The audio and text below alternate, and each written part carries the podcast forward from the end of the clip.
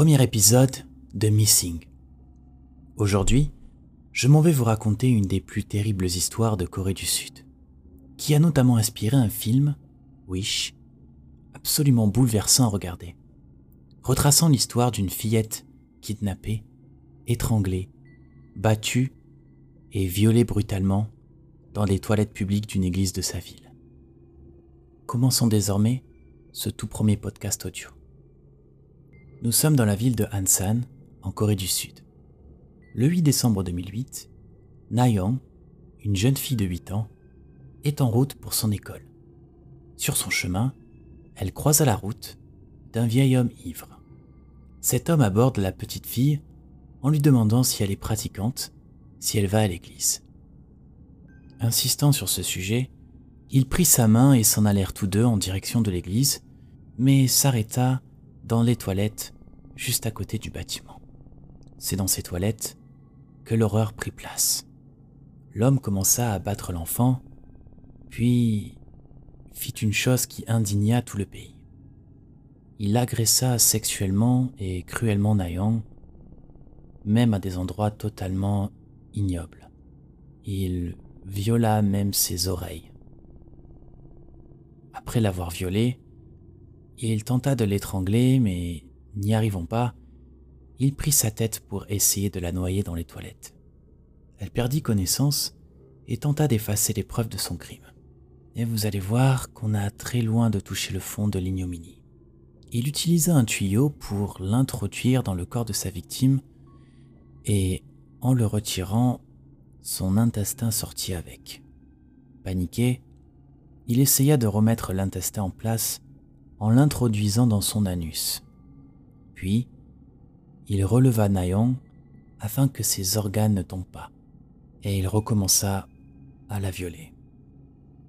Une fois son horrible crime réalisé, il s'enfuit en laissant Nayon dans cet état entre la vie et la mort. Mais après quelques minutes, Nayon reprit connaissance. Elle rampa jusqu'à l'extérieur en implorant l'aide des passants elle fut transportée d'urgence à l'hôpital de Yonsei, subissant de très lourdes et nombreuses opérations, dont une consistant à retirer son intestin, car 80% de son côlon, ainsi que la totalité de ses organes reproducteurs, ont été détruits par cet assaut. L'agresseur ayant bien nettoyé les lieux du crime, la police a eu beaucoup de mal à trouver des indices sur l'identité du criminel. Cependant, ils retrouvèrent trois empreintes qui ont permis l'identification de l'agresseur. Son nom Cho Do-sun, arrêté directement à son domicile. Cet homme possède un casier judiciaire impressionnant, déjà condamné à 17 reprises pour agression, notamment 3 ans de prison pour avoir violé une jeune fille de 19 ans en 1983 et 2 ans de prison pour avoir battu un homme de 60 ans à mort en 1995. Un homme très violent donc et multirécidiviste. Il est important de comprendre cet aspect-là de cette personne pour comprendre par la suite l'indignation des Coréens en plus des faits. Durant son procès, le procureur a souhaité une condamnation à perpétuité. Et je sais que vous êtes habitué à une justice à double vitesse, vu toutes les histoires absolument horribles que j'ai pu vous raconter dans mes anciens épisodes WhatsApp Korea et dans les prochains épisodes de Missing, mais écoutez bien ce qui s'est passé. Le juge en a décidé autrement. Lors de l'agression sexuelle, Cho était ivre, et cet élément a été retenu comme circonstance atténuante. Il fut donc seulement condamné à 12 ans de prison ferme. Cette condamnation très légère choqua terriblement le pays. Tous les médias en parlèrent et accusèrent même les enquêteurs d'incompétents durant l'audition de la petite Nayon. Des détails qui font sens. Par exemple, ils ne savaient même pas comment fonctionnait leur matériel pour enregistrer l'audition de Nayon. Du coup, ils refirent plusieurs prises en demandant à la petite de répéter encore et encore des détails atroces de son agression, la faisant revivre son cauchemar durant des heures. Ils l'ont même obligée à s'asseoir sur une chaise durant l'audition, et connaissant les séquelles de la petite, ce fut très compliqué.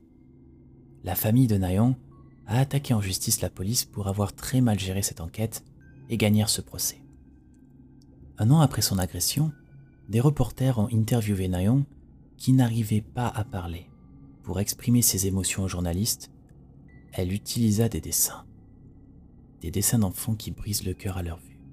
Elle fut suivie psychologiquement pour lui faire comprendre son état de victime, qu'elle n'était en rien responsable de ce qui s'était passé, et surtout que ce n'était pas sa faute. Nayang a non seulement d'importantes séquelles psychologiques aujourd'hui, mais également physiques. Elle devra porter une poche de stomie, et cela à vie. Une poche de stomie, c'est un petit sac qui permet d'évacuer les selles ou les urines, car l'intestin ou le tractus urinaire ne fonctionne plus. Toute cette histoire était en 2008. Cho Do-sun a pris 12 ans de prison. Est-ce que tu vois maintenant où je veux en venir? Nous sommes en 2020 le retour programmé du criminel dans la société coréenne a été une source de peur pour beaucoup d'ici, en particulier les parents.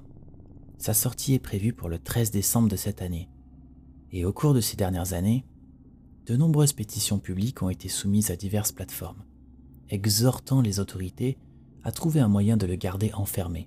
En 2017, une de ces pétitions publiées sur le site web présidentiel a recueilli plus de 600 000 signatures le ministère de la Justice déclare que s'il n'y a aucun moyen de garder Cho Do-sun incarcéré dans les limites légales, les mesures déjà en place seront utilisées pour surveiller le délinquant sexuel dans la communauté. À sa libération, il sera suivi à tout moment via un bracelet de cheville électronique. Et cela comme l'exige la loi. Ses informations personnelles, y compris l'adresse de sa résidence, seront rendues publiques en ligne. De plus, les personnes qui vivent à proximité de son domicile seront informés de son emménagement dans et hors du quartier. Le ministère a ajouté que Chodosun suivait depuis mai un programme de psychothérapie de 150 heures adapté aux criminels sexuels. Il avait auparavant complété 400 heures de formation correctionnelle sur les agressions sexuelles. Et malgré toutes les requêtes des citoyens pour le garder enfermé, pourquoi est-il si difficile de le garder pour toujours derrière les barreaux? Comme la loi constitutionnelle interdit la double incrimination, Cho Do-sun ne peut pas être inculpé deux fois pour le même crime. Le pouvoir judiciaire ne peut pas annuler la peine, ni prononcer une peine de prison supplémentaire. Mais alors, est-ce que le gouvernement a-t-il fait quelque chose pour prolonger sa peine? Le ministère de la Justice a présenté un projet de loi visant à créer la loi sur la surveillance protectrice en 2010 en tant que mesure supplémentaire pour les sanctions excessivement indulgentes infligées aux criminels odieux. En vertu de ce projet de loi, les autorités pourraient détenir certains anciens condamnés, tels que des meurtriers et des délinquants sexuels, dans un établissement séparé après leur libération. En 2014, le ministère a tenté de faire adopter le projet de loi. Cependant, il a été accueilli avec une vive réaction de la part de la Commission nationale des droits de l'homme de Corée, qui a déclaré que la détention d'un détenu qui avait déjà terminé sa peine de prison constituait une violation des droits de l'homme. Une autre tentative de législation en 2016 a été interrompu en raison de contraintes budgétaires par le ministère de l'économie des finances. Du coup, comment les législateurs ont-ils réagi? L'inquiétude du public concernant la libération de Chodosun a incité les législateurs à proposer diverses mesures pour le garder confiné, ou du moins pour l'empêcher d'approcher la victime. Le représentant Kim Byung-wook du principal parti d'opposition a proposé un projet de loi en vertu duquel certains criminels présentant un risque élevé de récidive peuvent être détenus dans un établissement séparé après que leur peine de prison ait été purgée. Le législateur Ko Young-in, du parti au pouvoir, a proposé un amendement au projet de loi sur la surveillance des délinquants sexuels d'enfants libérés. Cette loi révisée limitera les activités de plein des criminels sexuels à 200 mètres de leur résidence. C'est maintenant la fin de cet épisode. Si vous aimez la série Missing et que vous souhaitez entendre d'autres affaires criminelles, n'hésitez pas à vous abonner à ce podcast. Vous pouvez également retrouver la version vidéo de ce podcast directement sur ma chaîne YouTube, youtube.com slash togen. Je vous dis à très bientôt pour un prochain podcast Missing. C'était Togen.